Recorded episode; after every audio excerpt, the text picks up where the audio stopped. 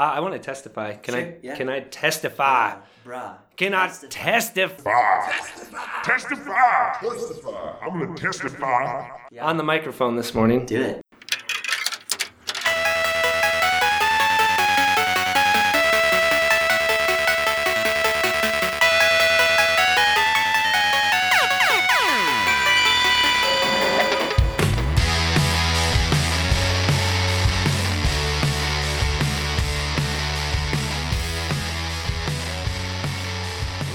From the city that brought you the factory of sadness, now comes the House of Bliss podcast. House of Bliss. House of Bliss. We need to start a metal band. We should Get make on a yeah, it's like a kiss song or something like oh, that. Oh yeah, there you go. That'd be Yeah. fantastic. We should actually paint our faces, stick our tongues out.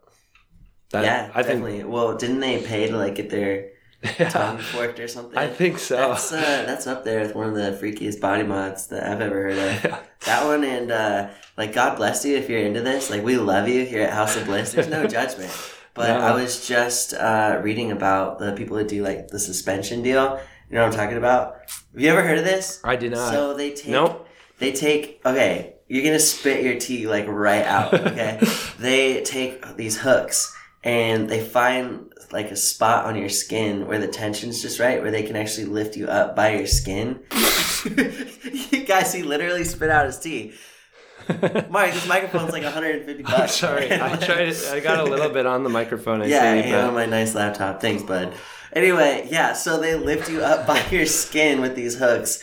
And, Oh, that's and gross. It gives you the feeling. So it's supposed to give you the feeling of complete, complete weightlessness. oh no way. Because there's not, there's no harness, there's no nothing. It's just you, and somehow, yeah, somehow it just makes your brain think that you're like completely weightless. Isn't it really painful though? No, no. If they do it right, it's supposed to be really not that painful at all.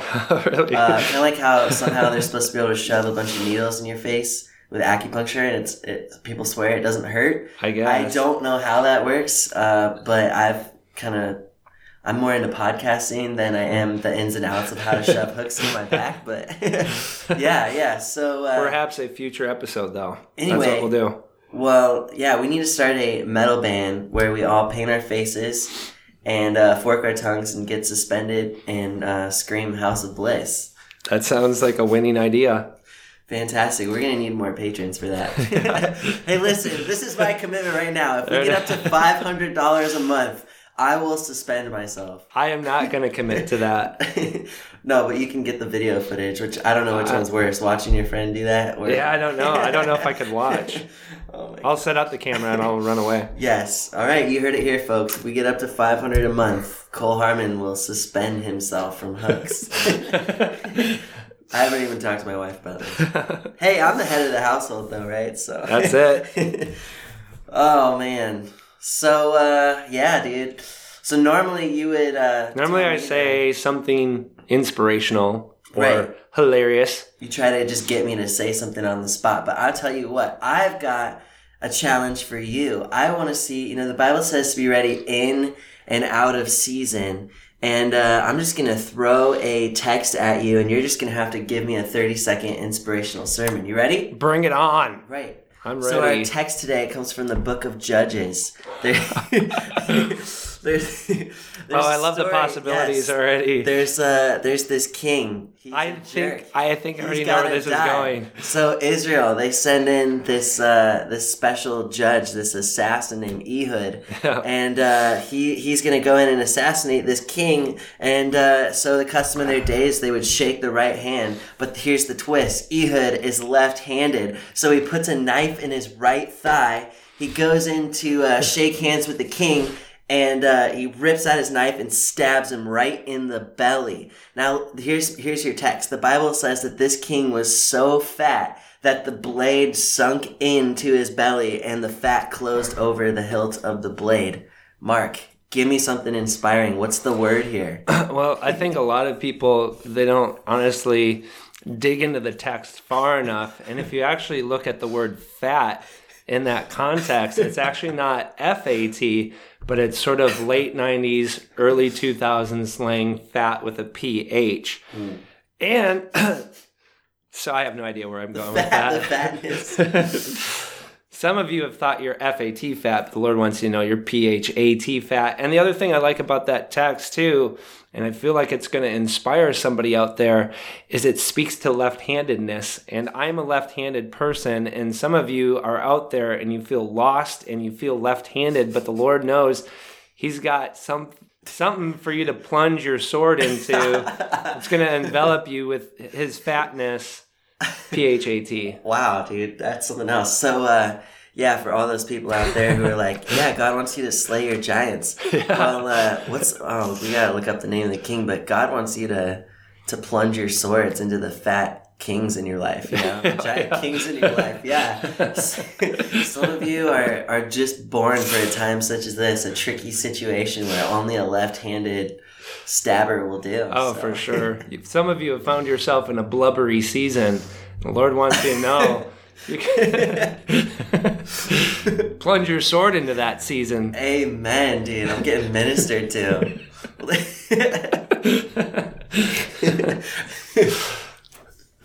We've got a pretty fat podcast for you today. It's thick, it's fat, and it'll close you right up.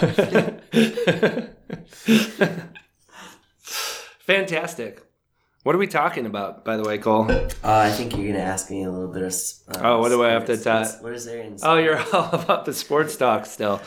Cole is a great sports mind. Um, right now, there is no football. Uh, we are in the, the heart of uh, basketball playoffs, and what everybody's talking about, Is it really that time again? it's getting close. It's not quite there. I'll tell you Um, what. Every time I hear like the Super Bowl, the only reason I know it happens is because it it's impossible to escape. Like it gets in my face. But then once Super Bowl is over and I hear about stuff like that, I'm like, oh, people are still doing that. They're still playing sports. Like, yeah, It's yeah. still a thing. All right. Well, apparently, guys, it's still a thing. Basketball's got its thing coming. So. Sports are still happening, and uh, the big talk, and maybe you can weigh in, Cole, Sure. is it looks like Mr. LeBron James, Cleveland's very own LeBron James, not going to make the playoffs this year. What do you? What are your thoughts Okay, yeah, that? yeah. And I read that this is the first time in I don't know, like, like 15 ever years. that he's never been yeah, part of it. 14, 15 years or something. Well, LeBron James, I don't want to curse your life, but uh, I think you kind of had it coming when you decided to leave Cleveland. Yeah, you leave Cleveland, man. These kind of things happen to you. Dude, if you leave Cleveland, you end up with a blade in your belly and the fat's just going to close over it. And uh, this is your bed, dude. You got to lie in it. But you know what? The Lord says if you make your bed in hell, there he is. So, LeBron James, uh, we might be frustrated with you, but you are not forgotten. The Lord loves you. And uh, yeah, best of luck to you next year, I guess. yeah, and if anybody is personally connected to LeBron James through this podcast and can get him our podcast, LeBron, I feel like this could really help you today. I want to see. I mean, maybe this has happened, but I want to see LeBron play with like such a stellar team, like maybe the Harlem Globetrotters. Has that ever happened before? I don't think so. Not the Harlem Globetrotters. They're undefeated. Yeah, um, they're trying to get him. Well, he played for the Heat, which Isn't that was a sort of team? no. No, that's fire. That's That's fire. fire, yeah. That's the Chicago Am I Fire. impressing you with how much I actually Yeah, know? this guy. He, the thing is, you talk about so many sports. When one, we're just all trying to converse about one sport, and you're you're incorporating about ten sports into one sport, which is amazing. Well, I, I see sports as more of a sweater than a thread of yarn. You know what I mean? Like to me, they're all connected. You know. Yeah, it is this beautiful tapestry of the sports world that we like to dive into. So hopefully this was helpful for all our great sports minds out there that listen to our podcast. I'm sure it was. Yeah. Uh, what's new? I, I think it scratched your itch for for sports knowledge. yeah. Well, everything's new. I have not actually. How long has it been since I've been on this podcast? Uh, a little too long. Too Yeah. long. I have missed you guys. Yeah, we uh, we tried to get our good friend Jr. on here, and uh, me being a little new to recording uh, podcasts, man. Uh, I was telling you earlier. Let's just say I think I've heard better sounds come out of a Super Nintendo than the audio quality of what we got with that interview. So, needless to say, it is sitting in my recycle bin on my computer, never to see the light. Oh, day. you've already put it in a recycle bin? Well, I got 30 days to change my mind. Okay, good. That could be maybe a Patreon level of support that they could get that file and well, see, but we're trying to reward them, not punish them. I feel like their ear, their poor ears. you It was the content. This is sad because uh, the content was awesome. Um, because Jr. is uh, just really like one of the most amazing people we know. And He. Uh, he he really brought his A game, but not to fear, we will have him on here again. So I just hope we can recover the A game. But one of the cool things, one of the some of the it's sometimes a fun experience. You know, when you're watching a movie and it's an absolute train wreck. Sometimes it can be fun when it's actually so bad that it just becomes funny. Now I'm to offend some people when I say this, but I felt like Aquaman was a little bit like that Oh, for me. man. That was my own experience. Please don't. I hope I didn't offend anybody when I said that, but maybe that could be sort of that files experience or for our listeners or pa- patreons they can listen to it and it's an absolute train wreck which actually makes it really fun to listen to Well, that's a good kind of segue into if you're listening to this, you're like, what is Patreon? Fantastic question. It's a good question Good job, you. Very astute.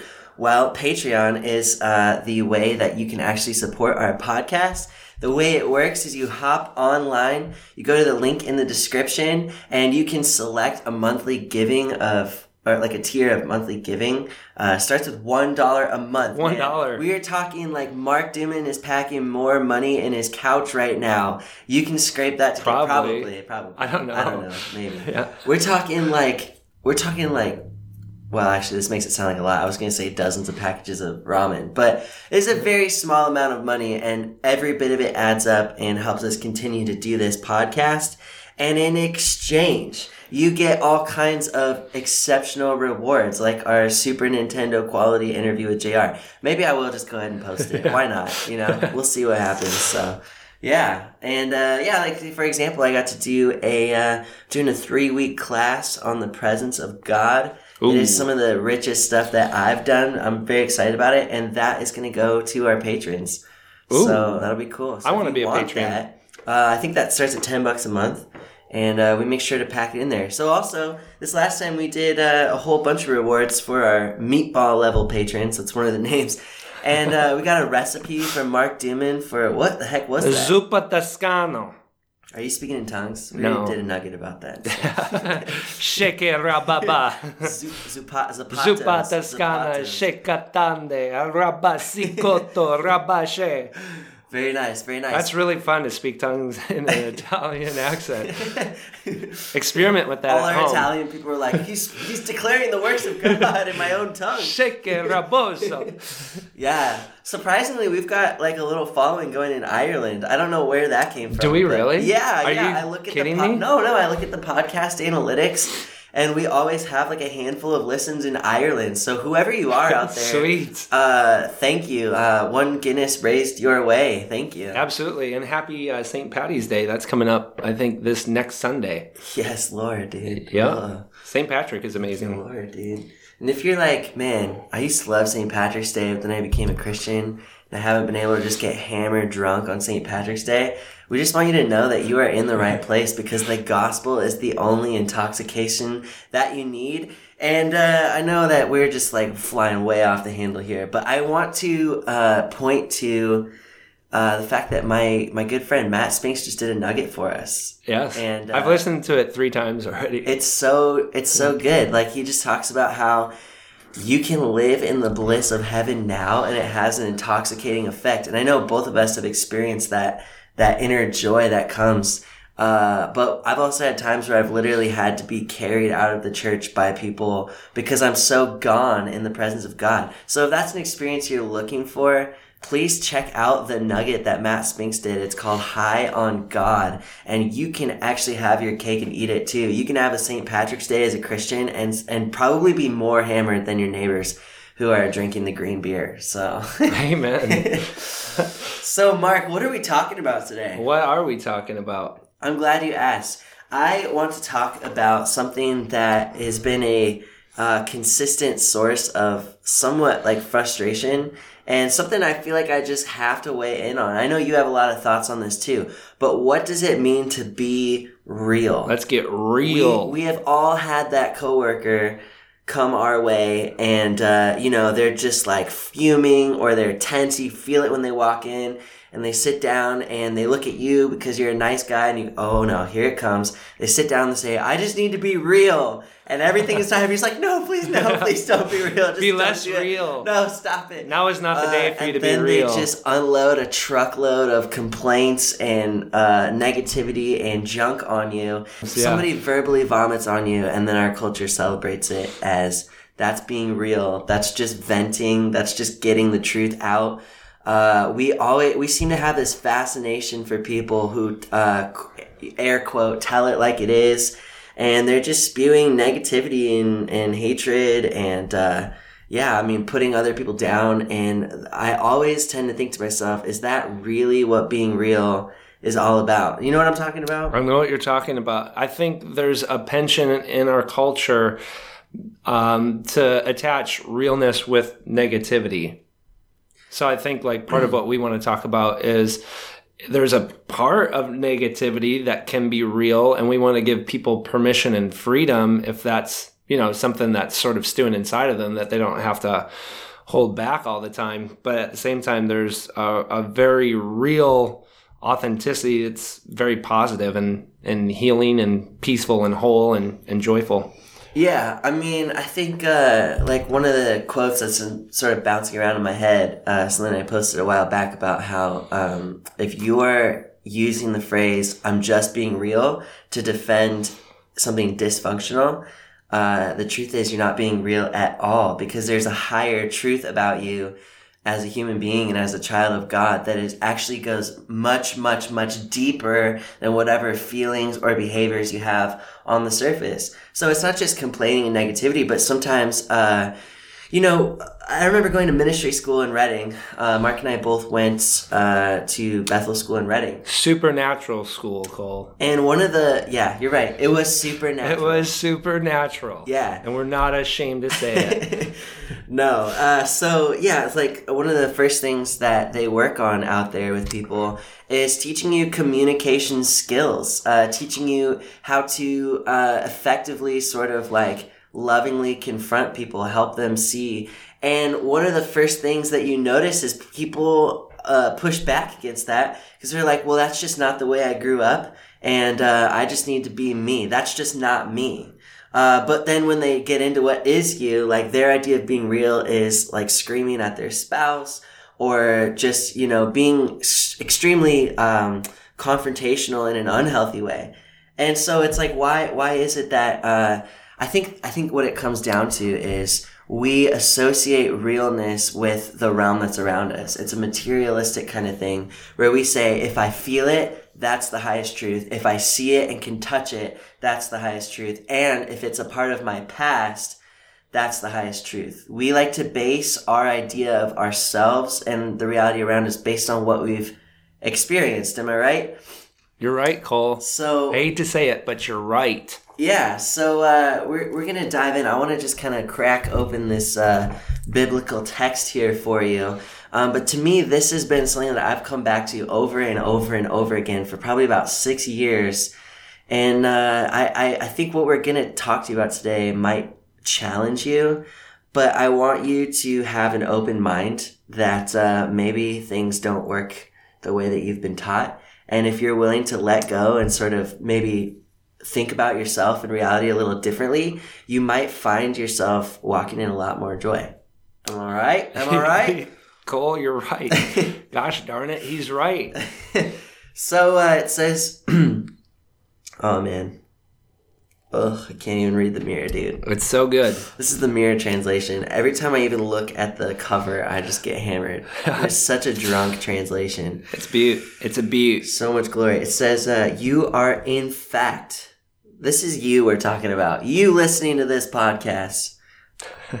Marilyn Manson's probably listening. You, Marilyn Manson. LeBron James. Listen. You are in Chris fact. Pratt too. Yes, definitely Chris Pratt. But we all know he's an angel. I mean, anyway, you. That's realness right there. yes, dude. If there is the poster child for being real, that would be Chris Pratt. It says, You are in fact raised together with Christ. Now ponder, now ponder with persuasion the consequences of your co inclusion. Relocate yourself mentally. Engage your thoughts with throne room realities where you are co seated with Christ and the executive authority of God's right hand. And then this next verse says, Becoming affectionately acquainted with throne room thoughts will keep you from being distracted again by the earthly or soul ruled realm. Yeah, your union with his death broke the association with what world you see yourselves. Or, or, I'm sorry, with that world. So see yourselves located in a fortress where your life is hidden That's with so. God in Christ. Holy wow. So I think the first thing we're going to talk about some practical stuff. We're going to talk about uh, I'm going to ask Mark, like, Mark, what are some of the tips and tricks and things that you've learned to kind of stay fresh? Maybe some healthy practices and habits that keep you thinking this way. But the number one, number, number one thing that you need to know if you are going to be real is that the highest truth about you as a human being is not that you were born on this planet, you live on this planet, and you will die on this planet. It's not that you were born for a life of struggle and uh, trying to accomplish things. It's that you have been co buried and co raised with Christ Jesus. What do I mean by that? I mean, your old nature has been crucified with Christ once and for all. Read the book of Romans. Go to chapter 6. You'll see an entire chapter that declares you are dead in Christ. You have been crucified with Him. He didn't just do something for you, He did something to you. He crucified your old struggling nature and He made you a brand new creation. It says in Corinthians, if any man be in Christ, he is a new New creation. Let's just do that with effects. Ready? new creation. That's you. Which means this.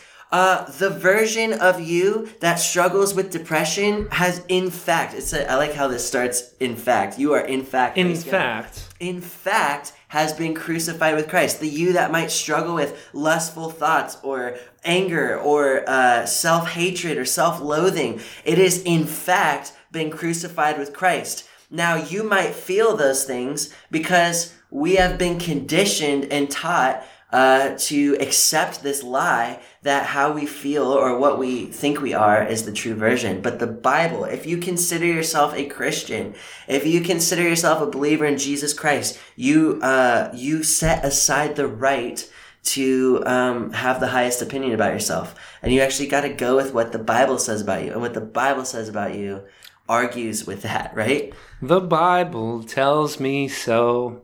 Uh, I want to testify. Can Sure, I? yeah. Can I testify? Bruh. Can I testify?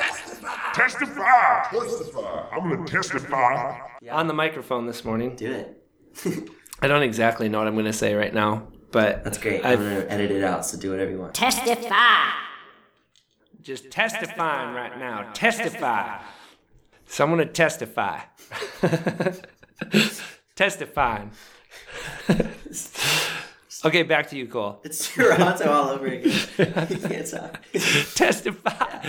I will testify. Okay, here's what I want to say though is there sort of had to come a point in my life. I have no idea when it was. Feels like it's uh, been happening, I guess, in part my whole life, but it feels like it's been really highlighted within the last couple of years. Is I had to come to a point where the only belief system that really mattered was God's belief system because he's the only reference for me as far as I as far as I can figure out. He's the only reference to truth. And so his belief is the only belief that matters. So if my belief doesn't align with his belief it's utterly it's worthless because uh, it's not actually connecting to truth. So reason I say that is because I want to testify today. Testifying I love to testify I don't know why I'm so silly today but You're hammered, dude. I know. Testify and we'll do this to you. Testify and we'll do this to you. Uh, anyways, um, I had to connect uh, to the point that his belief about who I am is the only belief that matters. And so any thought or emotion that I have that's outside of the reference to his belief system, I know is is ultimately a lie. It's not the truth. And so um, when you when you connect to that that truth of of Jesus and what he's declared to be true, that you are a brand new creation as he is, it says in First John, so are you in this world. Like uh, I don't know, it just brings about just this Yeah. fullness of life and it's re- it's so real when you connect to his belief system and that begins to manifest there's nothing more authentic and authentic and true and real than than what he declares to be true and real I think uh, for those that may not be familiar with uh, what Mark is talking about in the i don't even know what i'm Well, talking with- about with the faith of God. Yes. uh, it's it, it's um it kind of comes from this uh, Galatians two twenty this verse. Which listen, if you if you don't know who you are, I'll tell you who you are. You are crucified with Christ, and it is no longer you that lives, but it is Christ that lives in you. Now, I have heard my entire life I went throughout church culture without ever hearing a sermon about that. But this revelation was like the revelation for the apostle Paul, which opened up the entire world of what we're going to talk about today. But um, what people actually don't know is that most scholars, whether they agree with our conclusions of this or not, most scholars come to the consensus that that verse is more accurately translated not um, I live by faith in the Son of God, Oh, I like but I live by the faith of the Son of God. And actually, the KJV uh, says that. So uh, for all you KJV only people, one point to you today, one point only. Okay, but you do get one point today for the KJV. Uh, and, and so you might be like, wait a minute, God is God. Why does he need faith? Well, when, when we talk about faith, we're, we're talking about, uh, in a sense, we're talking about your opinion, what happens when you size up and decide what reality is. And this might come as a shocker to you, but when God and His infinite uh, beauty and goodness and perfection and all knowingness, God has a pretty specific idea about what is real and what is not real. And then us in our finite, um, you know, flesh and blood understanding of things, uh, our linear sense of time and all that, we have our own opinion of what uh, reality is, what the future, where everything is going, what really matters. And so when Jesus said the kingdom of heaven is at hand, do you know what he said next? I don't know He said, Repent, Mark. Come on, Oh, read your Bible, buddy. Jeez. He you said- put me on the spot man He said he. Uh, well, you crushed it earlier with that sermon Yeah. on the belly fat. Oh, So I for figured, sure. no, no. So he says repent and believe. So what he's basically saying, we know this that the word repent means metanoia, which means a, a radical shift in thought. What he's saying is, you as a human being, you need to lay down your right and your understanding of reality and trade it for God's understanding. It. Uh, some of you might have heard me or Mark say the phrase "to co-know with God." To, to i don't co- think i've said co-know. that the Well, co-know uh, it, it means to, to to repent truly means to fuse your thoughts with God, to to allow your thoughts to become His thoughts. So a couple of people who might agree with us on that would be Bill Johnson. He he always says that um, if it's not a thought that God has in His mind, I cannot afford to have it in my mind. Uh, something like that. Yeah, right? that something sounded like that. very Bill Johnson-like. It was very very close to that. Yeah. And uh, so it says to you are in fact raised together with Christ. Now ponder with persuasion the consequence of your clo- co-inclusion with Him. Relocate yourself mentally. So what you're doing is you're saying, okay, no matter where I've come from, no matter where I've been, no matter what's happening in my life, there is a higher truth that I need to actually allow my thoughts to engage with, which is this. We say it every single week, and we're going to say it every week from here on out. Till you finally get it. Until you get it. Uh, that christ is in you and you are in christ and that is all that you really need to know.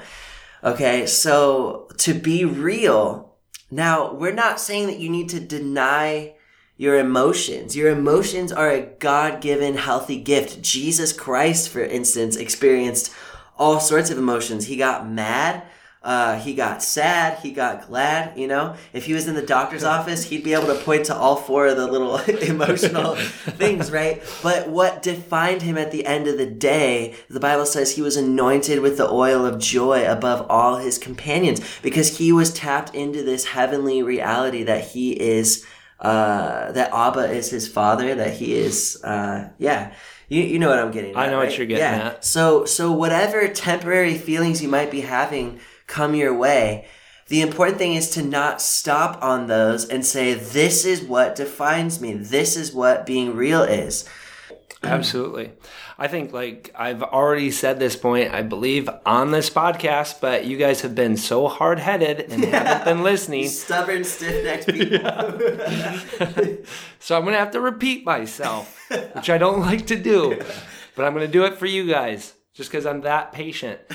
Um, anytime you're faced with any sort of what, it's weird to even call it a negative emotion because sadness isn't necessarily a negative emotion. It's a proper response in, in many situations, but we'll just call it negative emotion, and by that I mean discouragement, sadness, hopelessness, depression, things like that if I'm ever faced with those emotions, I'm not scared of those things. I'm not trying to, uh, like, I, I don't, I don't feel a need to try and figure out if there's something wrong with my past or if, if I've had an experience that Jesus still needs to get healed up. Um, for me to to function properly, I'm not looking for those things anymore. I'm allowing those emotions to drive me towards uh, the truth. And so, if I do have areas where I feel hopelessness, depression, discouragement, like it, it's something that I can run into the presence of God. And what I look to do in His presence is just begin to begin to get a sense and, and to begin to feel what He feels, to begin to get a sense of what is His perspective, what is His faith for whatever circumstance I'm going through or uh, his perspective about my life if I'm feeling hopeless or discouraged. And what I've found is he's got a radically better perspective. He's got a hope filled perspective. He's got a life filled perspective. And so as I bring those emotions to him and begin to get his perspective, what manifests out of my heart is the fruit of the spirit. It's love, joy, peace, patience, goodness, Oh. holiness, yeah. self control. Yeah, no, I think that is really an excellent point because a lot of people they start to catch a hold of what we're talking about. That um, really what defines you is the bliss of Jesus, um, and they take that to sort of bizarre conclusions that kind of go against everything we've previously talked about, which is that God cares about your life. He cares about the details of your life. If you're in Christ and Christ is in you, then every part of you and your life is baptized in God and sort of like rendered valid, if that makes sense. So having sadness or having anger, um, we don't need to fear those things and stuff them down. We're not talking about Yeah. denying your emotions, Yeah. but we're saying even your even those so-called negative emotions. Uh, it's just like you know, like a dial in your car. Like if, if my car is overheating, I need to know that it's overheating. I don't want to just be like, my car is not overheating. My car is not overheating. By the blood of Jesus, my car. Hopefully, you're not doing that. Uh, but but no, then you know, oh, okay, there's something here, and I need to stop and take a step back and figure out what's causing me to feel this way. So your emotions can actually drive you deeper into the bliss of God because you realize that He cares about you. So if you're sad about something, you can actually cast your cares on Him and sift through it and figure out what is it that I'm uh, maybe holding on to too tightly. What is it about my past that is kind of calling to me right now? What is the sense of longing that I'm feeling? I get to ultimately bring that to the feet of Jesus and sift through it until I come back to the true uh, state of being, which is uh, feeling full and satisfied in Christ, right? Yeah. So, in, in no way at all do we want to say if you're being bombarded by negative emotions, uh, that there's something wrong with you, that you're just not getting it, that you're, uh, you know, doing something the wrong way. But what we are saying is don't stop there.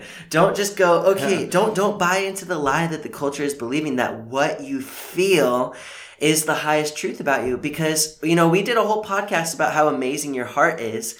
But at the same time, your heart is wicked and deceitful Stop above it, all things. no, no. Finally, we get back to that.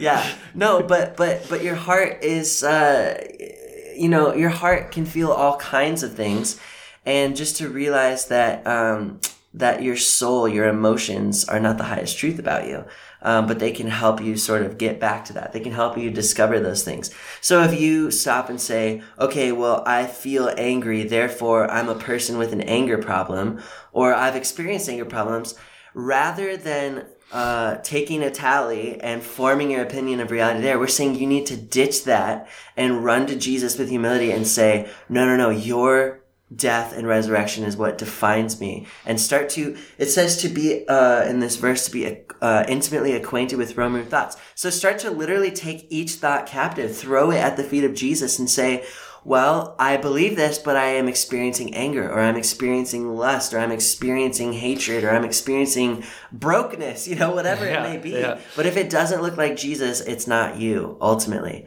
so it sure um, ain't. I want to say this too. Yeah, yeah, go ahead. Before we go forward, I would like Sure. to say this.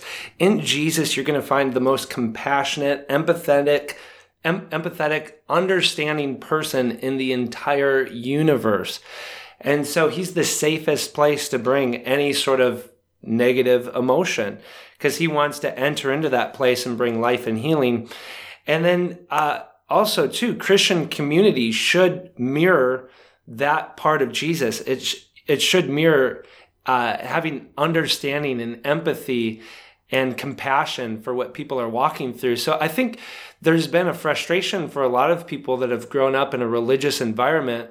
It demands that there is no sense of Yeah. it demands you be invincible or that you have some sort of invincibility and you're immune to all like the difficult circumstances of life and sort of it, it sort of forces people into a, a sort of a performance of themselves um, where they can they i think a lot of people realize this is not true and this is not real. So they want a, a place that's safe to be real and vulnerable Right. and open. So i kind of want to just also like reaffirm like me and cole come from a perspective that when we you know when we encounter people in these situations there's not a lack of compassion. There's not a lack of empathy a big part of who we are wants to enter into the place that people are at but the beautiful thing uh, the place that gets me really excited to walk with people in those situations and circumstances is i have a hope and uh, an awareness and a belief system that not only wants to meet you in that place, but wants to see you thriving and prospering again. And I do know a belief system in Jesus that I can connect you to that will get you there. Yeah, yeah, definitely. No, that's a really good point because I think our our culture, especially Christian culture, like you look at Relevant magazine and stuff like that, like it's all everything's all about. magazine. no, just kidding. I don't read it. So there goes our sponsorship, Mark. Yeah. Oh man. All right, so uh, we should start Irrelevant magazine. Dude, yes, dude, because the gospel is always simultaneously the most relevant and irrelevant Relevant. message of all time. Exactly, yeah. No, but um, it's always this this focus on authenticity. It's always this focus on being real. Like because because I think that everybody has experienced this sort of like fake plastic Jesus, uh, sort of like happy go lucky. Um, or else like mega church environment where you know you go to a church and they're like oh hi welcome to our church. How are you doing today? And you're like everything inside of you is like i'm dying man. Like, i can't hold on here. But then like you know if you say that out loud like they're just gonna like their little robotic circuits will explode and and and, and there's no real life happening there you know? It's just this veneer of fake positivity and and po- and then there's that other thing too of like yeah you know like this sort of like Oprah Christianity where it's like if you just think positive thoughts, if you just sort of like talk yourself into a good place, um, you'll be better. And that's that's not really what we're advocating here. But I do want to say this: fake it till you make it only works if you don't have this revelation that. Uh, the bliss of heaven is real and that's where you're located like you can't fake something if it's true um, so so so here's the thing if reality from god's perspective is that you're in heaven in heavenly places and that heaven is in you in christ then even if you feel very angry if you say out loud i'm a person of joy that's not faking it at all. Actually, you're just confessing the highest truth. And there's power in that. There's power in actually redirecting yourself. You know, David even talked to himself in the Psalms where he said, Soul, why are you downcast? He would sort of preach to himself, you know what I mean? And so sometimes you just need to preach the gospel to You yourself. And that's not faking it till you make it because it's rooted in truth. Now, fa- you know, and even too, like, sometimes people get on the word of faith movement because they're like, well, you're just denying your circumstances. Because they'll be like, uh, my arm is not cut off. My arm is not cut off. my arm is not cut off. But at the same time, man, there's so many Christians out there. Uh, I won't name names, but it's like popular popular Christian speakers are talking about how we need to just accept all suffering. Uh, when really, like, dude, suffering has nothing to do with the kingdom of heaven. Now, suffering is very much a part of life on earth. Jesus even said that we will experience suffering, but he said, as for you, take cheer, because I've overcome the world. Like, suffering uh, can obviously be used by God to advance his purposes, but God is not the author of suffering. And if you're living in heavenly places in the author of suffering, uh, suffering is, should not really be a part of your, your daily experience, right? So uh, we're not saying you need to deny that thing, but we are saying that you need to look at it for what it is a lesser reality, a result of uh, a reality that doesn't reflect the truth of who you are and what God has done for you. And so, therefore, you can speak to it. You can say, This may be happening to me, but this is not what really happened to me. What happened is Jesus Christ on the cross. Man, all this talk about suffering is reminding me of something. I have got an ear splitting, horrible headache. Do you know why, Mark? I have no idea why, Because. I've got a wisdom tooth coming in, and uh, I gotta wait till Monday to get that sucker out. oh, that's not fun. I've heard you've been there. I have. It's Blood the worst. running down like Aaron's beard, except Yeah. it's just except it's just blood and Yeah. guts out of your mouth. It is a gory experience. Well, here's my problem. I've got this horrifying headache, uh, pounding, and but also my friends uh, are not necessarily particularly anointed in the gift of healing, and so uh, I've tried a lot of things. I've downed about a bottle of ibuprofen. Nothing's doing it. Where could I possibly turn in this dire situation? Well, first of all, Cole, stop acting like such a powerless victim. if you or or anybody you know has uh, non-anointed friends, you know the one place that is anointed that will always have a solution to help you in your dire hour of need, and that's our, our favorite grocery store, Aldi's. Oh, Ollie. they've got the best products. I mean, they've got literally a product for everything, including you with your headache and uh, a pending um, wisdom teeth removal, tooth removal, teeths. I think it's teeths I believe it is. removal of the teeths. And it's this uh, beautiful, easy home head massager. It'll literally, I tell you what, it, it will take the sting out of your headache. Yeah, I was looking at those. They kind of they look like a little bike chain with these different little vibrating things on it and you just strap it to your head. And they have two colors. They have a nice sort of like forest green and they have a light pink with a metallic sheen. And uh, I'll be honest, I think I'm I'm leaning more towards the pink. Okay. well, that's fair enough. Fair enough. And the best thing about this product, folks, is that not only will it remove your headache, but it will inflict a headache on the devil. Right. It will literally wreck his day. It is literally a thorn in the devil's flesh. Also, if you have any friends in the indie film business, it makes a fantastic sort of sci-fi B movie uh, movie prop.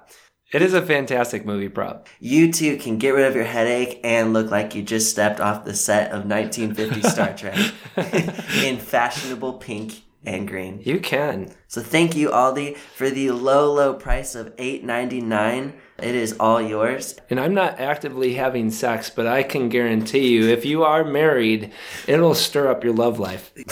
There's, I tell you what, the Balde de Hielo did wonders for my love life, but it does not hold a candle to what the um, Easy Home Scalp Massager has done for me. So uh, we just wanted to testify.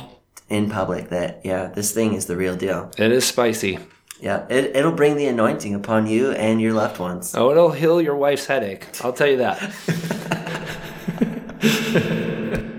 it sort of brings about a thought to me.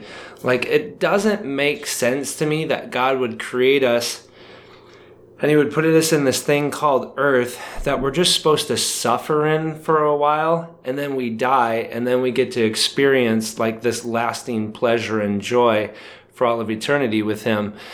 Um, like, like that doesn't Which- really. Which has like suddenly nothing to do with everything we just experienced. Yeah. Yeah. Right. Yeah, exactly.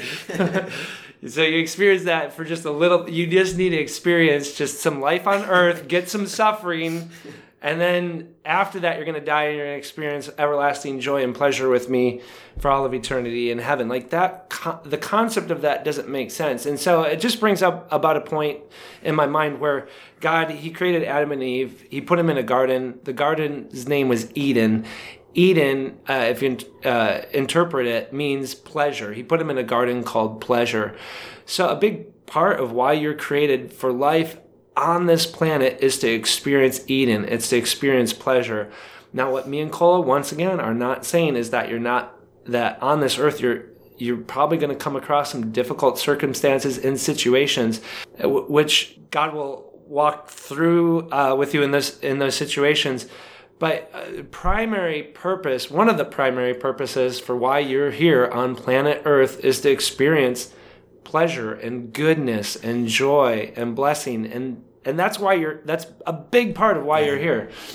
Dude, let me just jump in on that because I know a lot of people, the way that maybe like their Christianity has brought them up is to say, like, okay, yeah, so that was then, but this is a fallen world. Like, we're in a fallen world and things are just gonna be tough. But here's the thing, dude like I've been talking to Mark and maybe some of you. I'm like well, probably waist deep in this commentary of Leviticus right now, and it is so fascinating how much of the New Testament gospel is actually hidden in the book of Leviticus. So what people don't realize is the way that those uh, Old Testament stories are ordered, the way it's even written out, is a very intentional statement. And so for God to place them in the garden and then have seven days, and on the eighth day God rests that is the old creation, right? That is the first sort of creation. There's all these patterns of seven, starting with the seven days. Then you move on to the law, which was supposed to be the new creation, but according from sort of like man's attempt to be able to uphold it, right? So you have all these priests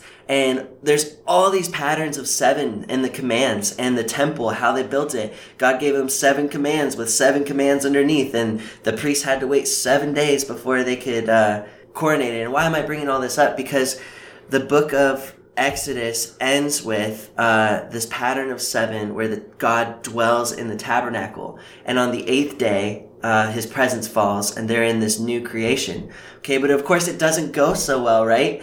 So the last pattern of seven in the book of John.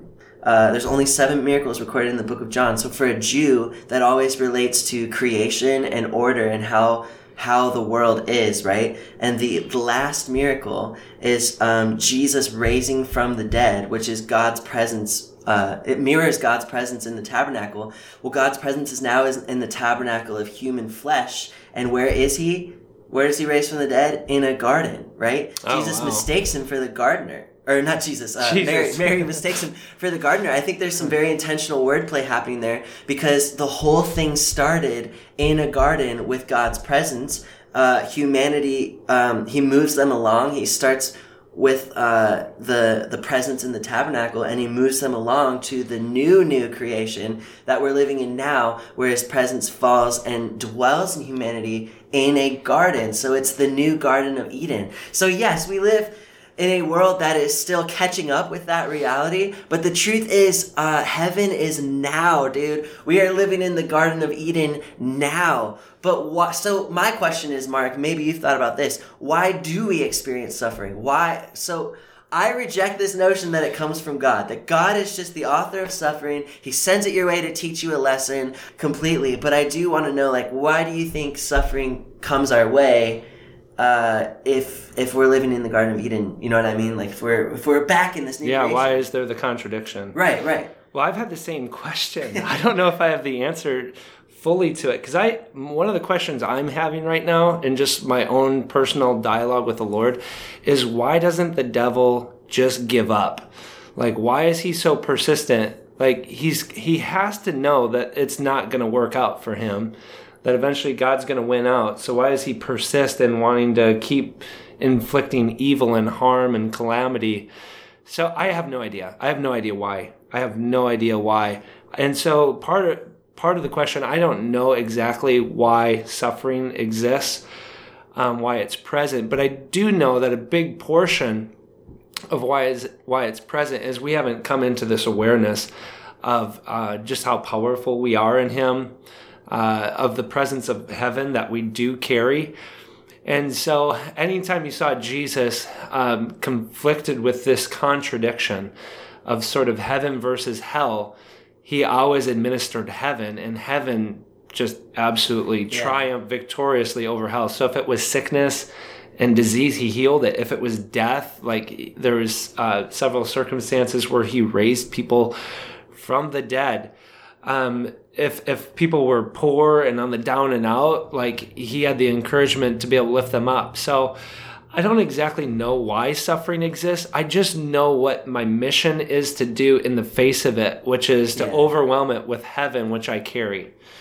Yeah, I think uh, I think that's a really good point. It's like I I think it's a mystery that we need to just be comfortable not necessarily understanding why it's happening, but being consumed with the antidote, being consumed Yeah. with the answer, which is not a thing, but it's a person. It's Jesus. By being in intimate fellowship with Jesus, uh, you know. So, I, but I think in some ways it just comes from the fact that collectively humanity has so much authority and so much uh, power which we don't even realize uh, but most people the vast majority of people are and even christians really are disconnected from this intimate knowledge of god this eternal life that jesus mentioned knowing the father. And because of that all sorts of you know sort of irregularities and and things uh, can spring up out of that. If you're sort of out of touch with the the one who brings healing, then in its place can spring up uh, sickness and all that stuff. So that if you're sick, that's not to say it's your fault, but saying the result of living around a collective group of people who accept that as normal, or worse, accept it as good and necessary. Uh, it, it causes all kinds of things to happen.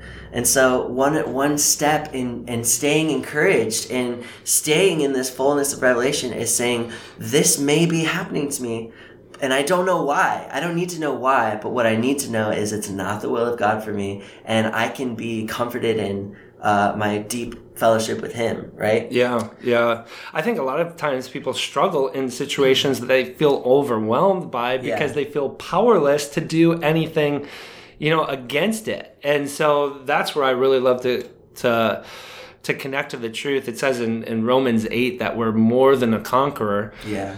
And and so there's something that you carry that is incredibly powerful. And it's all a gift. It's all been given to you thanks to Jesus. You've been given the Holy Spirit. You've been given the ve- very third person of the Trinity. You're a temple of God. And so, as you connect to that truth, like I love to read the Gospels and I love to look at Jesus and everything that he does. And I like to insert myself into the narrative as Jesus, which some people might think like, oh my God, that's, I don't even know what you say that. Like that's conceited or, or prideful or insane. But that's, I believe what Jesus came to do is he came to reveal the truth of who I am and he demonstrated it. So now I can read the gospels and I can lose myself as Jesus in the narrative of the gospels, begin to picture myself as Jesus, you know, cleansing the leper or, um, or feeding the 5000 that I carry that same authority and that same power. And so it it, what it does is I'm never a victim to my circumstance, and it could be a very severe circumstance. Like, like I've thought to myself, like, what if I were to be given a report of I've got terminal cancer? Well, there's a belief system that I can connect to in the person of Jesus that shows I'm actually triumphant over cancer, and I've got authority over sickness and disease. And so I can release the life of heaven in the face of I've been diagnosed with terminal cancer and I really believe that like it ministers life and healing to myself. Yeah. Or to a person, you know, it might be a loved one that's given uh, terminal sickness or disease. There's actually an excitement when you connect to the truth of who you are and the power of the Holy Spirit that lives in you. When you face the impossible, there's actually like I've had this happen where there's actually a, a point in my spirit where I get excited and it's sort of weird. Like, you know, me and you have done uh, minister to people on the street and you hear some really bad situations. And your response is you actually get excited as they begin to tell you about all like the horrible things that are going through Right. because you know that God is there to meet them in that place. And not only is God there to meet them there, but He's using you to be His representative to meet them there with with that same authority in life that was demonstrated through Jesus. Yeah, and I think the inevitable question that comes up for most people is, well, that's all well and good. Like, I want to believe that, but what about the fact that people do die of cancer? Yeah. And, and even in uh, charismatic cultures, uh, I, there's a you know famous story that people um, kind of use against Redding where uh, one of the little boys, I think one of the staff members died, and they were so convinced, they were convinced this boy was going to raise from the dead that they did, I think they did like a funeral for him where everybody just spent the entire time praying for him and like everybody felt like no he's gonna come back to life. And for whatever reason he didn't and so people go oh yeah see that's a, that shows me that everything you're saying is not true. Well here's the thing again um, we may not know all the reasons why suffering continues to exist even in light of this revelation but here's the really encouraging thing mark and i were talking about this kind of off mic earlier but uh, the other kind of half of this coin of Christian hope is that maybe you just go through the worst life ever. You know, you, you you're sick and you're poor and you die, and then that's it. That was your life but guess what? The, the, the hope, the amazing hope is that it's still not the end of the story for you because this entire thing, the entire story of humanity is still heading for Christ being all and in all and through all and every tear being wiped away and all, all that stuff like God being king and being fully manifest and, and the world around us looking exactly as it's meant to be. Like that is an inevitable, unchangeable fact. It is going to happen. And so whether or not you experience it in this life or the next, you will experience it. Sometimes I get really emotional just thinking about the fact that I will actually get to see uh, my my dead loved ones again. You know what yeah. I mean? Like physical bodily resurrection is one of the uniquely Christian hopes. Uh, that we will actually get to see people again. So, so at the end of the day, if if, if, if you're just like this isn't working, like listen, you're still strapped to a train that is bound for Jesus and is never going off course. Like you cannot help it. You will uh, manifest this eventually. So yeah, and if I'm not sure if this will bring you hope or not hope, this could discourage you. I hope it doesn't. I hope it brings you hope.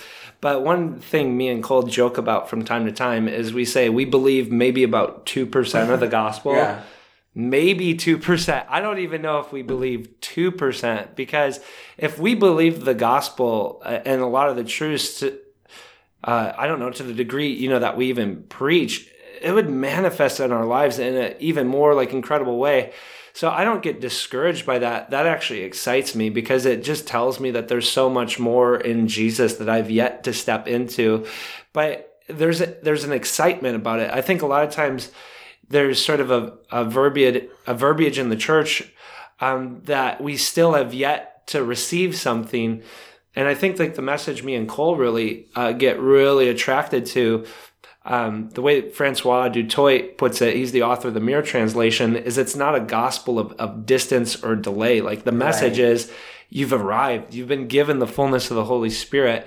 So it's not there's not like this thing inside of me that feels like i'm lacking as far as I I haven't yet received like all the fullness of the Holy Spirit, but what really pushes me in my zeal forward is I want to I want to understand it. I want to see it. I want to really fully see it set like these truths really set in my heart so that they're manifest more and more through my life. Yeah, dude, no, that's so good.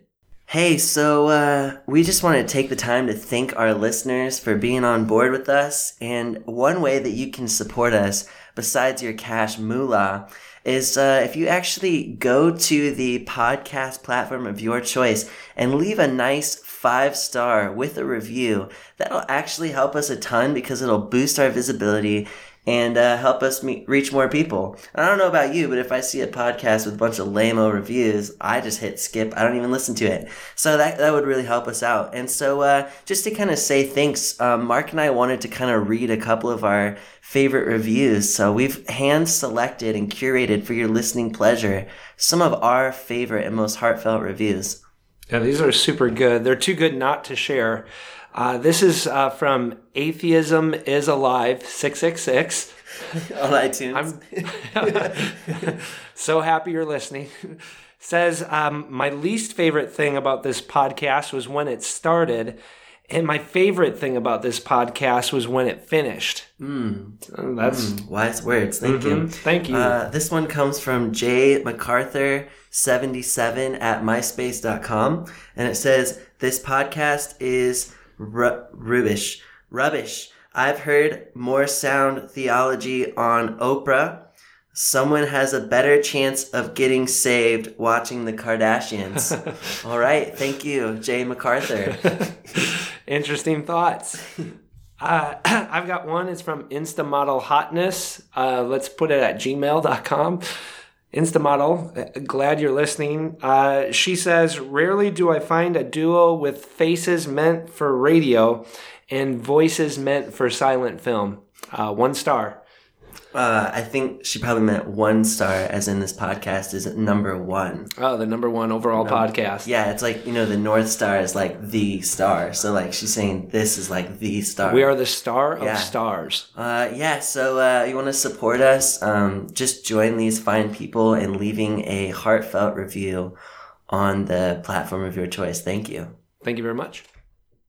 Yeah, so I just want to add like one or two little caveats to that too. Um, I had a guy ask me one time, uh, I was preaching on something very similar, and he was like, uh, So what do you do with the fact that what I actually said in the sermon I preached uh, was for me as a dad, um, it doesn't reflect me well at all if my child is starving or hurting. And somehow we think that uh, we're bringing glory to God by suffering, but actually it just makes him look like a bad dad uh, for his kids. And, you know, like if I saw a, a group of like straggly starving children and their moms just like doing great, um, I would call CPS, you know, because like there's a there's obviously a problem there, but we we don't let that logic carry over to God for some reason. And kind of like my response was this is um, if that bothers you, uh, that there are fellow believers out there and even just human beings out there, uh, good. Yeah, exactly. It should, it should bother you. That, that should bother you and drive you. This is why, uh, Jesus wants us to actually share what we have and spread the revelation to the entire planet is because we've all been put here for each other. We are the body of Christ. You know what I mean? So if part of my fellow body needs help, well, hey, if I have help to give, I'm to give it. And I feel like that's sort of one of the things God is doing in the church right now is helping us get so lost in the bliss and satisfaction of heaven that we stop holding on so tightly to our material objects. Like you look at the book of Acts, it says there was no need among them, not because it just magically showed up out of heaven, but because they were so filled with this love, this generosity, this this uh, they were so filled with the knowledge that god would take care of them that they felt free to take care of the people around them and so man if you are like watching you know something about like christians in the underground community getting persecuted and that burns on your heart by all means man like get on a plane and go down there and encourage some folks that's what i love about john uh, crowder you know a lot of people want to say stuff about his character but that dude goes like to oh, dozens of countries a year, and not even the fun ones. He goes to countries where he's literally like in danger of being blown to bits. And he still does the same thing we're talking about. They have meetings where people are falling out on the ground laughing and there's gold dust manifesting and stuff. It's because this gospel works everywhere. So if you're seeing an area that you want to bring help to, man, do it. Have fun with it. That's actually part of the fun uh, of being a Christian is getting to share the message with people and sharing what you have, sharing your resources. So I think the question is not like, uh, you know, why would a good God allow this? But why would a why would a church with a good God allow this? You know what I'm saying? Yeah, that's good. and uh, sort of another thing too is what about people who struggle with um, like clinical depression? And I just want to throw in there that I do believe that depression can be um, either a result of circumstances, like maybe you lost your job. It can be the result of demonic spirits, but it also can just be a result of uh, like a physical, chemical imbalance, sickness in the brain. And I think there is absolutely no shame in seeking medical help for that, just in the fact that there's no shame and if I break my leg and I go to the doctor and get help for that. Okay, but I also believe that Jesus is the healer of all sickness and disease and physical ailments. And so if at any time, uh, I remember I had a one person say, Hey, like I'm really struggling uh, because I had a stroke and I lost a lot of mental faculty and I'm not able to do my job. But I don't want to be dishonoring to God uh, because I, I am seeking to get uh, government help for this. And I said, well, you know, here's the thing. You're not dishonoring God by accepting help. Um, but maybe just don't let go of the revelation that he's your healer. So if you need to seek help for a time, uh, to help you get through this because it's not manifesting yet, then by all means go for it. But in that, don't don't stop um, bringing your condition before Jesus and saying, Jesus, I, I confess you as healer. I confess that you you know this is not your will for my life. Does that make sense? Yeah, You it's oh, huge. I- but I think sometimes the people sometimes people want to just go, oh, if I take depression meds, I'm giving up on Jesus as my healer. It's like, no, no, no, no. God gave you doctors for a reason. But I would say, you know, I would hope that the goal is not that you need to depend on uh, something outside for the rest of your life. You know, the goal is that you get healing. But whatever it takes, man, whatever it takes for you to get there. So, so there's no shame in that. None whatsoever. I what I would say that to that too is God doesn't demand that you're exactly at the level that you're supposed to be all the time. Like he's once again, he's perfectly understanding, he's compassionate, he's empathetic, he's very aware of your situations, he's very aware of the things that have been weighing upon your heart. So he's not demanding that you believe to a certain level so that he can finally bring healing to you. Right. He actually understands where your faith might be under attack. And that's where I love the the phrase that um, the gospel doesn't demand faith; it supplies faith. And so it's in that situation when you feel like you have no faith and you're very discouraged. And let's just continue to talk about depression. let's say you've been health, mental health. You've Yeah. been you've been battling mental health for a long time. You've been trying to stand in faith, and you just are believing God for uh, healing, maybe supernaturally versus going uh, towards medicine. And it's it, it's like we we don't understand that God doesn't understand that we would have doubt in that situation. Where it's like he can perfectly understand it, but it's in that situation he wants to supply you with the fullness of who he is, and he wants to deliver faith into your heart that will allow you to that will hopefully ultimately bring healing, whether it's uh, through a super super uh, natural manifestation of it, or whether he brings you along a, a process of getting medical help and and even uh, like maybe not even just medicine, but it, some uh, therapy and counseling and stuff to get you back on a track of of healing in life. Yeah, I mean, God's highest goal for your life is heaven on earth, and however, however that needs to get done, uh, He's all about it. So, Mm-hmm. uh, and, yeah, uh, you're not as long as you're not turning to counterfeits like you know drugs and alcohol and stuff, Yeah. because that's ultimately not going to bring heaven to earth high in on your the life. Most High. Yeah, stay Read High on God. I've never read it, but I'm sure that that will cheer you up. Oh, dude. Uh, yeah, I cannot wait to get Matt Spinks on here to talk about High on God. That's going to be really good stuff. I think to wrap this up, we've covered a lot of ground today. Um, we've talked about suffering. We've talked about uh, what to do with suffering. We've talked about where it comes from or it doesn't come from or whatever. We've talked about the fact that you are a brand new creation. And uh, if it doesn't look like Jesus, it doesn't belong in your life a lot of stuff. Uh, we've talked about focusing your thoughts on the truth, um, but I think what might be helpful, not only for me, just to refresh myself in, but for our listeners, Mark, what are some uh, practices or I, I hate to say techniques because the ball is not in your court on this. Uh, this is all by the grace of God. You know what I mean? like it's it's simply by looking and gazing at Jesus that you see yourself in Him and manifest effortlessly this reality. Um, however, that having bad habits, okay, I can sit and uh, shoot up a bunch of heroin. And that is ultimately going to pull me away from this revelation, right? so, what are some things that you can do that are practical that actually kind of nudge you in the direction of sort of seeing this revelation? Like, how do you remind yourself, if that makes sense? Yeah. Uh, there's a lot of things, and none of them involve illicit drugs. Praise God. Hallelujah. so good. Uh, one thing that is like an illicit drug that will keep you fresh is watching The Fresh Prince of Bel Air. And uh, I don't know, there's something about the freshness of Will Smith in that show that keeps you fresh. But that was a joke. Um, I've got a couple of suggestions. One, um, some of the simplest, most practical things actually bear a lot of fruit in your life. So things like um, sleeping regularly, trying to get regular sleep, maintain a regular sleep cycle. It's hard with kids, from what I understand. I'm a bachelor. Uh, yeah. Um, I nearly impossible. nearly impossible. So if you're a parent, just scratch that one off. Can't be done. Eating healthy is huge. Um, exercising regularly or some sort of physical activity is huge. Finding finding things that really just sort of edify your heart and spirit. It could be you really like going to movies. It could be like you really like uh, singing karaoke, or you like to go skiing, or you like to play a sport or activity. Like some of those things are super, super important to make sure that you actually take time to incorporate those things in your life.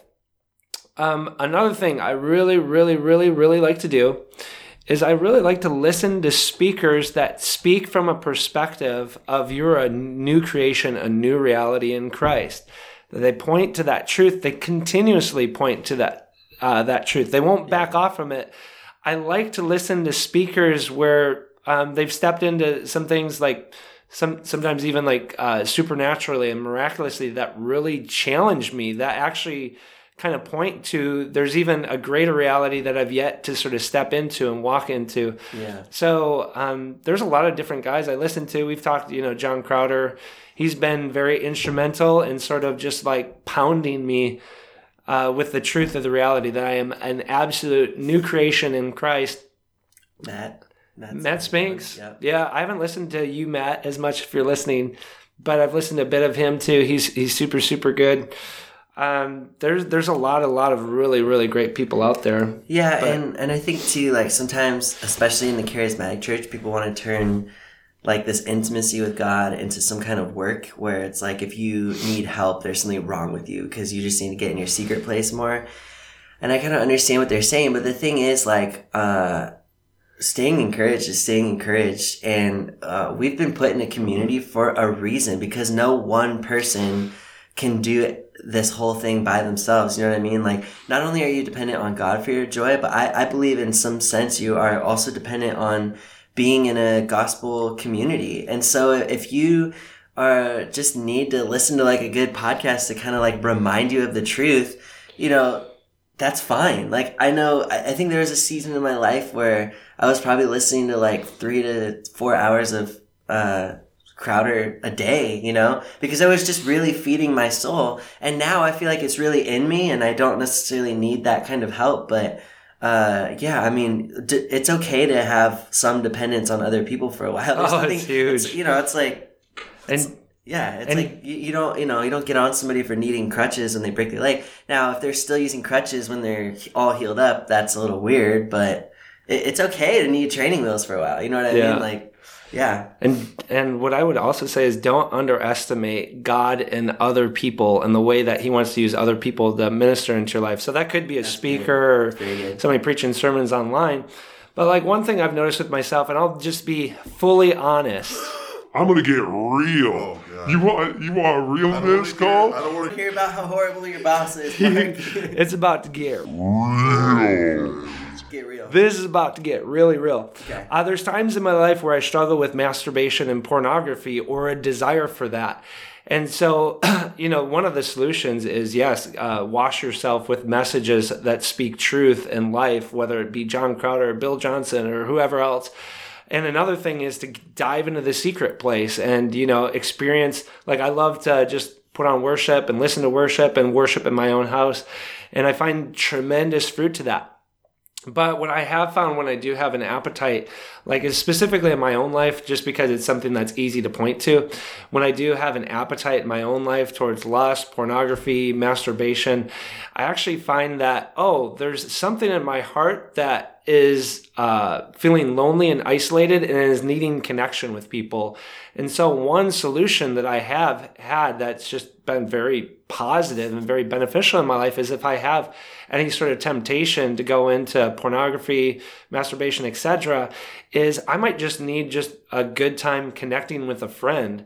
Yeah. And so it's as simple as uh, texting Cole or something like that. Hey, are you around the house? I really love to just hang out and be with your family and and just connect. And it's amazing just um, uh, what's so soul giving in that relationship and that friendship Right. that breaks um, that temptation. and and it's not even i'm not even having to just go to cole and say hey here's everything that's in my heart here's everything i'm being tempted towards right now there's a simplicity in that if i just can have a genuine experience and interaction and connection with cole like that that allows me to walk in the truth of who i am like really strongly mm-hmm. um, i think for me like the big one is uh, just lately has just been stress uh, where um, tempted towards being stressed. Yeah, it's like you have uh, screaming children or uh, just not much sleep, or like for me, I'm running a business. And so I'm very invested in it. I, I very much care if it lives or dies. And, uh, but I think the temptation is to fall into allowing myself to be stressed, but I really don't have to do that because when I know the truth that my dad has me, that, um, you know, that ultimately whether or not my business thrives or dies, like I have the fullness and richness of Christ and, and also the friends around me to sustain me. Like I can be happy anywhere. Put me, put me in the deep jungle of Africa. I'll be happy there. Put me in the, you know, sparkly streets of New York City. I'll be happy there. Like anywhere I can be, I am a tree planted by streams and I can thrive. You know what I mean? And so, so that, that is something that I've been working on. So one of my big things is um, uh, to remind myself when I feel that stress coming on is to just brainwash myself because sometimes yeah. for me I'm such a high energy um, like personality type that's achievement oriented so I can really end up spinning my wheels especially at night. And so one of the ways you don't realize this but you have power over your mind uh, and so I almost think of it like when you have a drunk roommate who clearly should not be driving their car, if your brain is just not cooperating with your spirit, sometimes you need to just take take that baby over, crack open your Bible, and don't stop reading until you feel better. You know what I mean? Because yeah. when you're reading scripture, you're actually inserting like godly thoughts into your mental space. You know what I mean? And you're just saying, I, I'm gonna wash my brain until this is what I believe. And I highly recommend the mirror for that because it's uh, it's just sort of centered around this revelation, and it's also uh, kind of just easy to read. Like I don't think it's ever failed that I've opened the Mirror translation and just gotten super super whacked. You know? Yeah, so, hasn't yeah. failed me as of yet. I've been reading it for I don't know, like probably a year and a half or something like that. And I love this too, like uh, us being the good Bethel boys that we are. Um, just worship, man. Worship is such a great way to connect with Jesus and just remind yourself, uh, put on some, you know, good old worship on YouTube and just, just sing, just let your heart sing a song and, and declare truth with your spirit that, uh, may feel very not real to you in the moment. But again, that's not faking it till you make it. It can't be fake if it's the highest truth. You know what I mean? Yeah. So you're just cooperating with it. Yeah. And, uh, I don't want to open up a whole nother podcast. It feels like these thoughts could open up a whole nother podcast. But one thing I do tell people is a lot of times we want to connect to our personal destiny in the Lord, and that's all well and good. And a lot of times we attach that towards a career, which I do feel like God wants to bring everybody into a very fulfilling and uh, just I don't know, just a really fulfilling career and job choice. Sure. But I don't think like that's your ultimate destiny or ultimate goal. And what I found is that the most satisfaction in life comes from actually relationship and having really deep, uh, lasting, intimate, connected relationship. So when I when I think about personal destiny now, my question a lot of times is no longer God, what what did you call me on earth to do? But it's more who are the relationships that you've really called me to connect and invest in. And so I really try and identify it. I believe that God has those people for you no matter where you're at. And sometimes our eyes aren't always open for them. Um, but I, I really challenge people like a big part of thriving and prospering and and just staying fresh and renewed in the Lord is to have those relationships in your life. So begin to prayerfully uh, ask Holy Spirit who identifies as those relationships and, and pursue those relationships. And um, sometimes those relationships don't exactly work out the way that you thought they might, and, and that's okay. Uh, my thing is, I, I don't ever want to try and force a friendship. So you can kind of just feel that if you feel yeah, you're trying to connect with somebody, but they're not really interested in connecting back. So just to let those relationships go, but to really just continue to press into relationships you feel like the Lord is identifying that really are beneficial and soul giving and, and people that walk in, in the truth of God's love and, and the fullness of the Holy Spirit. are really put in your life to really keep you fresh. Yeah. One of the best and most encouraging things that you can do is encourage someone else and share uh, about Jesus with somebody else, whether they Yes. know Jesus or not. Uh, because, like, honestly, selfishly, that is probably half the reason I'm doing this podcast is because if I don't talk about Jesus with somebody, I'll explode. You know what I mean? Like, I cannot handle it after a while. It feels like it's just got to burst out of me.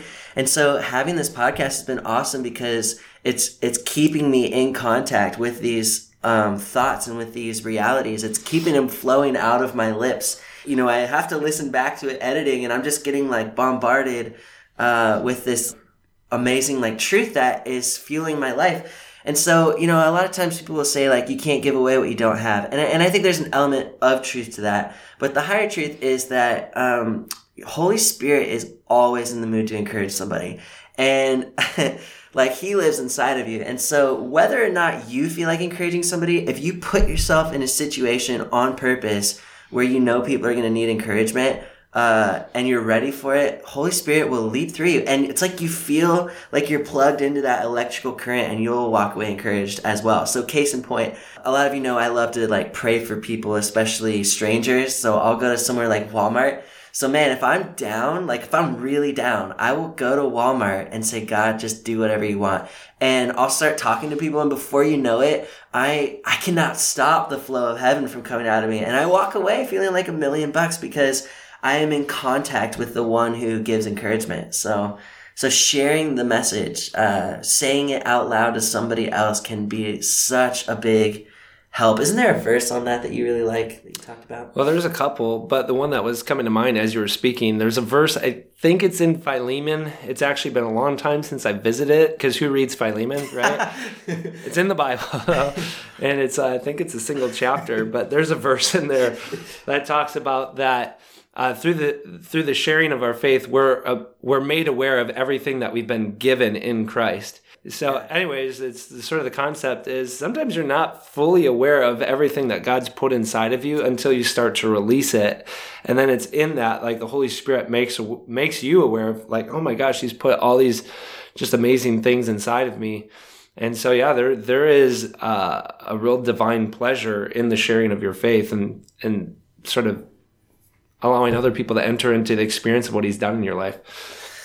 Yeah, yeah. Well, I think we better probably just go ahead and uh, cut it off right here Gotta because cut. this is a subject that I'm really, really excited about, and really, I think there is more to say, but we can find a way to say that another time. So, Yeah. thanks for uh, coming along for the ride. We love you guys. You're you the are best. Full of the Holy Spirit. You are a brand new creation in Christ. The old you is dead. The you that has uh, sinful desires or inclinations towards self destruction or depression and uh, that's dead and gone and buried, and the new you looks exactly like Jesus Christ. And if you don't believe me, don't take my word for it. Just read the Bible and align your thoughts with that.